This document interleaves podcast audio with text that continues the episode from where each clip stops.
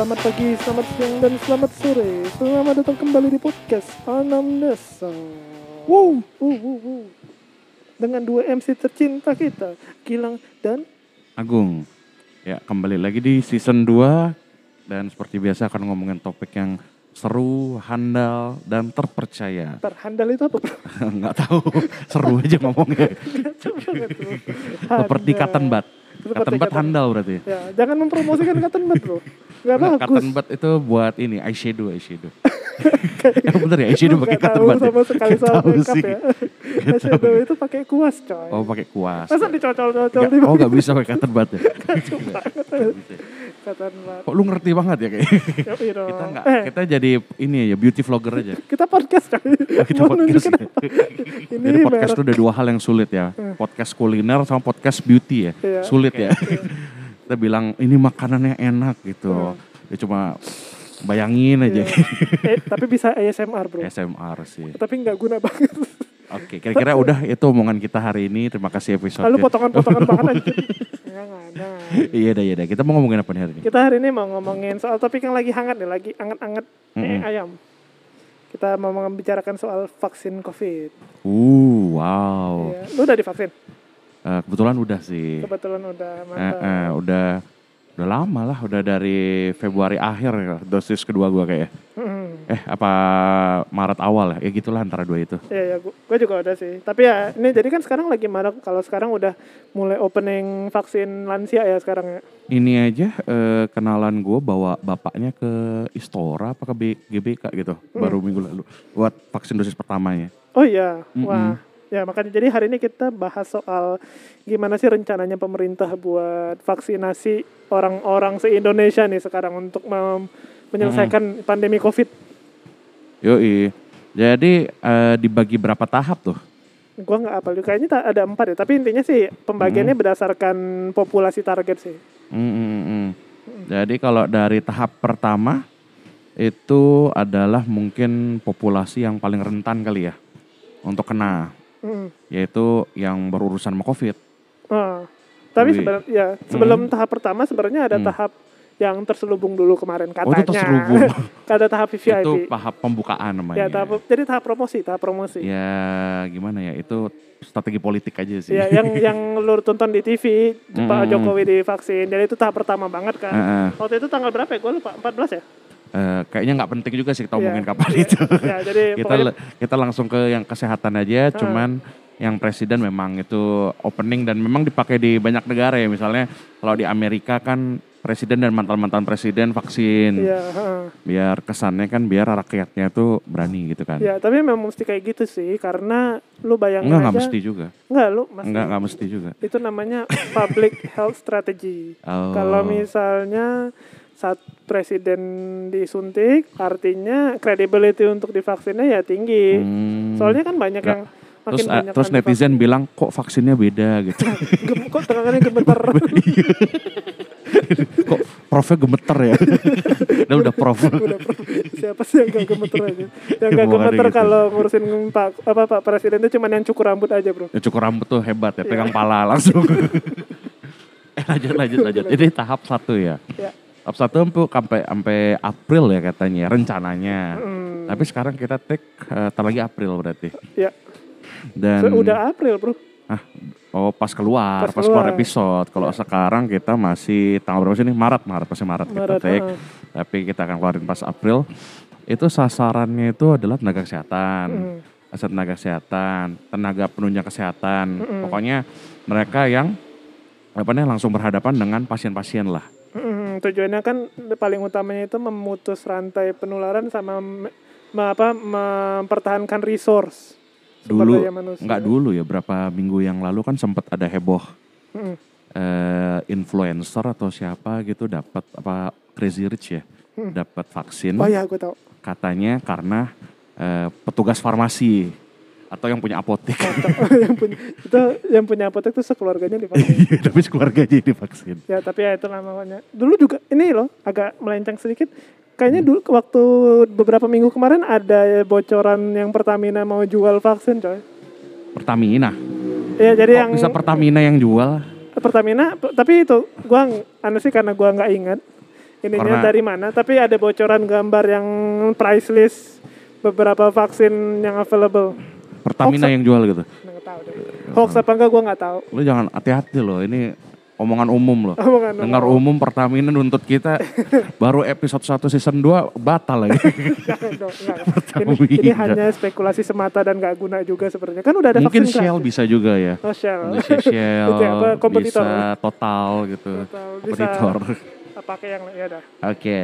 Tapi lanjut lagi habis tahap satu kan tahap dua ya. Tahap dua tuh siapa aja tuh? Benar. Jadi tahap dua ini baru yang istilahnya kayak pekerja populasi ini sih, pekerja utama sih yang bisa yang mengcover dari pedagang, terus apa pendidik jadi guru sama staf uh, staf sekolah, pariwisata, ada petugas transportasi yang menurut gue sebenarnya ini yang pertama sih, sama atlet, wartawan, tokoh agama, dan utamanya sebenarnya lansia sih. Hmm. Lansia, jadi lansia itu dalam definisi di atas enam puluh tahun. Hmm. Uh. Dan di lansia pun juga ada beberapa kriteria ya, misalnya tensinya uh, tidak boleh di atas seratus delapan puluh, uh. terus juga tidak dalam keadaan sakit demam misalnya juga. Yeah. Terus juga memang kan kalau kita waktu kita kemarin divaksin itu kan ada beberapa pertanyaan ya, uh. apakah lagi sakit, lagi apa gitu. Benar, kan. Benar. Ya, hmm. Jadi gue gue sebenarnya kemarin kan bantuin vaks, vaksinasi lansia di rumah oh. sakit gue. Ah, lu kan udah nggak kerja lu. Ya makanya gue bantuin. Oh gitu, dibayar ya? Ya nggak tahu deh. Oh gitu. Serius nggak tahu. Tapi intinya waktu itu gue ngeba- ngebantu. Jadi sistemnya kayak gini, kalau misalnya nanti vaksin di tempat-tempat kalau lansia sama buat atau teman-teman lain yang nanti dapat gilirannya. Hmm. Jadi nanti pertama lu bakal di-assign tempat. Gue nggak tahu apakah nanti bakal mesti daftar dulu atau sudah dapat jatah. Tapi nanti akan diumumin lu vaksin di suatu tempat, kayak misalnya di daerah apa daerah Jakarta Timur, di Rawamangun atau di Pulau Gadung, ada tempatnya sendiri-sendiri. Terus pas lu masuk, lu nanti bakal dicek dulu tanda, apa tanda vital. Jadi bagian apa testing tensi, kalau tensinya udah jelek ya jangan, kalau demam ya jangan. Setelah aman, lu di itu screening pertanyaan sama dokter, sama gue, gue di bagian screening waktu itu. Mm-hmm. Nah itu baru ada list pertanyaan yang kayak tadi. Ternyata nggak cuma selain uh, punya riwayat jantung kayak, punya D M kayak, ada pengobatan khusus kayak, ada juga yang ngomongin soal uh, yang tadi fungsi, apakah capek kalau jalan naik anak tangga kayak, mm. sama. Kalau anak kondang nggak ya? Nggak, bukan. Anak kondang nggak ya? Bukan, itu Nicki Minaj bro. Itu Nicki Minaj. Ya. Lanjut. Terus uh, di, ada juga tahap tiga nih. Gue nggak nggak terlalu tahu nih. Ini tahap tiga ini gimana gue? Masyarakat rentan dari aspek geospasial, sosial dan ekonomi. Berarti mungkin uh, ini ya apa namanya P B I kali kalau secara B P J S kali ya. Ya mungkin yang apa apa populasi yang membutuhkan apa ya? Jadi ini lebih luas sih. Mm-hmm. Tapi agak kurang jelas juga sih definisinya. Mungkin ini berhubungan sama ini sih berhubungan sama klaster, uh, misalnya yang soal berdasarkan geospasial berarti kayak lokasi yang paling tinggi angkanya gitu. Bisa juga. Uh, terus tahap empat baru kayaknya yang baru luas ke apa available buat orang-orang. Tahap empat tuh kayaknya bahkan bakal dibuka ini ya, yang apa namanya? Yang gotong royong gitu ya, yang apa? Dijual publik gitu. Ini gue nggak tahu deh. Ini oh. maksudnya vaksin yang diomongin tadi. Vaksin yang dijual. Oh, kayaknya sih. Jadi eh, ini sepertinya kita harus ini ya apa namanya eh, apa namanya kalau dari berita yang gue dengar itu, jadi nanti akan dijual.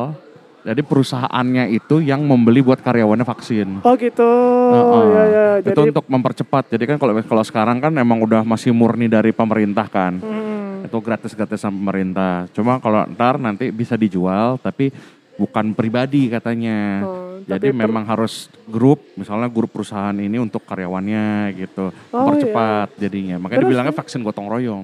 Oh, Oke, okay. Make sense. Itu idenya bagus banget sebenarnya. Karena itu sebenarnya klaster paling utama cuy. Mm-hmm. Penularan utama kan sebenarnya dari keluarga, dari tempat kerja, mm-hmm. sama dari rumah sakit ya. Tapi itu intinya ya tiga hal itu menurut gue. Jadi emang ini cepat terus. Tapi terus ini apa? apa, apa gue jadi kepikiran. Pandangan lu soal vaksin yang dijual gimana kok?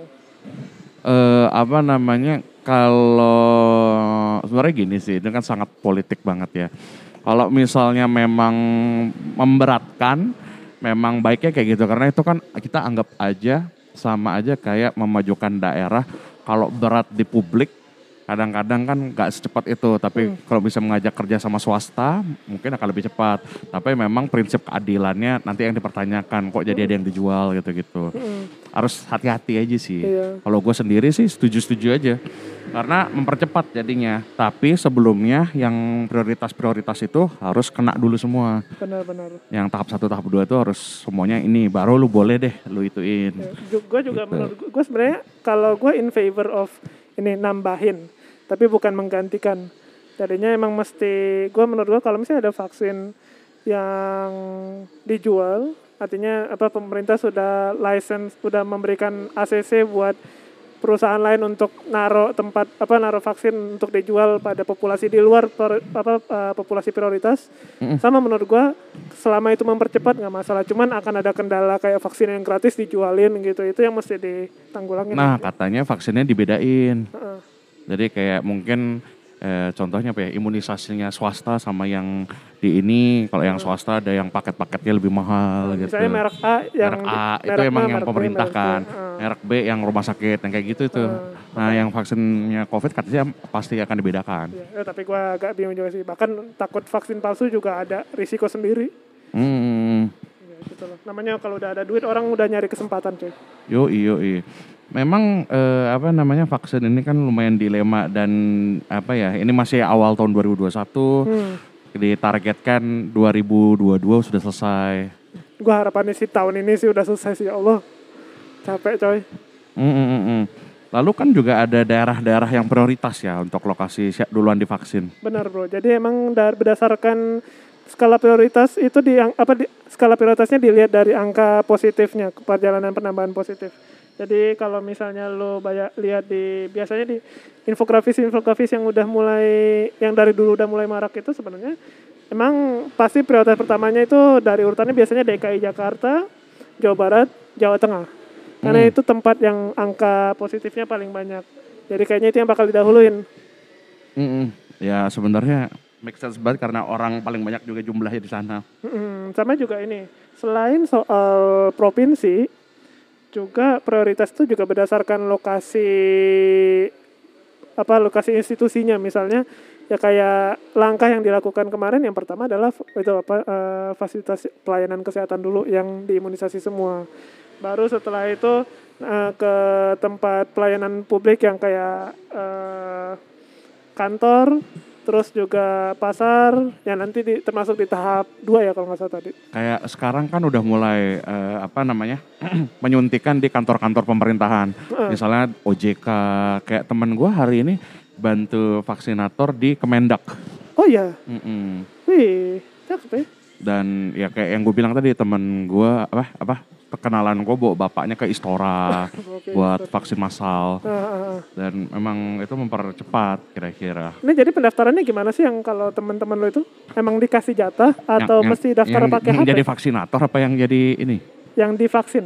Yang divaksin datang aja. Datang aja? Yang ke Istora itu. Oh gitu, ya gak apa-apa sih. Dan emang datang pagi-pagi sih jadinya. Jadi rame. Mm-hmm. Itu kayak, lo ingat gak sih ada berita uh, vaksin, apa, gerakan vaksinasi tapi tidak mengikuti protokol. Ah, apa tuh? Jadi ada ada uh, gerak jadi ada acara vaksinasi massal yang dibatalkan karena kegiatan vaksinasi massalnya ini tidak mengikuti protokol social distancing. Ya itu apa? Ya maksudnya ironis banget coy. Ah, ini vaksin buat lansia. Ah, eh lansia ah, apa buat apa di di daerah mana? Gua lupa. Lu tahu gue semuanya lupa pasti. Ya kok gitu jangan dibilang tersalah ngomong lu dari tadi. Enggak beneran, tapi kalau yang itu gue yakin. Kalau yang kema- yang tadi-tadi kan nyebut merek, tapi yang ini gue yakin. Uh-huh, ada di, di, acara uh-huh. vaksinasi dibatalin gara-gara tidak mengikuti promkes. Nah tidak mengikuti itu gimana? Karena ya jadi duduknya deket-deketan. Oh oke okay, oke. Okay. Agak lucu juga ya. Hmm, ya mungkin buru-buru juga kali ya bikin. Ya, ya gitu lah. Hmm, emang ada, terus emang syarat boleh vaksin apa aja sih? Nah, ya, jadi kalau syarat boleh vaksin, hmm? ini sebenarnya akan terupdate terus nih. Karena uh, selama kemarin-kemarin juga ada beberapa perubahan, beberapa amandemen soal requirement untuk vaksinasi. Cuman yang standarnya itu mungkin kita bisa bilang yang nggak boleh dulu. Yang nggak boleh itu yaitu nomor satu, pernah positif COVID tapi uh, dalam apa masih dalam jangka waktu tiga apa di bawah tiga bulan. Artinya kalau orang yang positif sembuh itu baru bisa vaksinasi setelah tiga bulan. Mm-hmm. Terus juga ada juga yang lagi infeksi akut, artinya ada demam, lagi ada, sakit ya. Lagi sakit lah simpelnya. Eh, siapa sih yang mau? Terus juga yang utama juga kalau pasien yang punya gangguan uh, imun. Oh, kenapa Tapi, tuh? Ya jadi karena sebenarnya sih sebenarnya vaksin COVID itu sebenarnya inactivated. Mm-hmm. Eh bukan inactivated, sebenarnya vaksin mati seingat gue. Jadinya technically yang Sinovac emang yang inactivated. Ya kan, ya benar. Mm, yang Sinovac yang kita punya itu. Uh, jadi sebenarnya kalau dibilang aman nggak, sebenarnya ya relatif aman. Cuman memang nggak mau ada, jangan sampai ada risiko. Kita kan Mm-mm. mau apa uh, do no harm aja pokoknya. Tapi by guideline yang sekarang, kalau pasien yang imunodefisien, anggaplah H I V tapi terkontrol, itu nggak apa-apa. Termasuk juga dengan penyakit kronis lain. Penyakit, penyakit kronis lain yaitu apa hipertensi, uh, D M awalnya nggak boleh, tapi sekarang kalau terkontrol statusnya nggak masalah. Mm-hmm. Gitu. Intinya mungkin kalau misalnya apa namanya ada penyakit bisa konsultasikan dulu mungkin ke dokternya mm. atau lihat apa namanya kondisi lab terakhir bagaimana. Baru bisa ini. Benar, jadi kan emang tiap penyakit kan ada suatu biomarker yang dipakai hmm. untuk mengetahui ini statusnya bagus apa enggak. Nah, berdasarkan biomarker tersebut, kalau misalnya biomarkernya oke, nggak masalah kayak hmm. simpelnya D M. Kalau D M dengan gula apa gulanya stabil, apa makan obatnya teratur, dan apa nggak ada episode selama berapa bulan terakhir, nggak masalah. Dan emang sih kalau proses di proses vaksinasi itu pada saat screening berdasarkan pengalaman gue, kalau ada kasus-kasus yang mencurigakan itu nggak boleh vaksin dulu, tapi ditunda, di, dikasih surat permintaan konfirmasi sama dokter S P P D-nya hmm, sama dokter, dokter yang sebelumnya merawat benar, dia S P D atau S P P atau dokter yang berhubungan gitu. hmm, hmm, hmm. Wah emang seru banget ya ini vaksin ini. uh, apa ya kalau menurut lu kira-kira selesai kapan nih vaksin? Vaksin gerakan vaksinnya atau ya, COVID ya? Vaksinnya dulu deh. Kira-kira kan targetnya tujuh puluh persen dari harga Indonesia. Ya. Gue yakin sebenarnya nggak bakal, kalau program ini ya, kalau kita ngomongin program pemerintahnya aja, mungkin bisa sampai dua ribu dua puluh dua. Mm-hmm. Tapi gue rasa bakal mulai dikomersialisasi di pertengahan sampai akhir tahun ini. Karena mau nggak mau, pasti ada itu. Sama hmm. kayak ini, sama kayak teori lu soal COVID nanti. Ini COVID bakal muncul terus gak sih? Menurut gua sih COVID ini bakal jadi suatu penyakit endemi. Hmm. Mungkin ya, tapi mau aja sih enggak. Harapannya sih eradicated. Tapi kalau enggak eradicated, paling ini jadi suatu new requirement untuk semua kegiatan. Artinya hmm. apa mesti ada status vaksinasi, mesti ada status antigen, minimal mungkin untuk yang pergi-pergi. Hmm, menarik banget ya.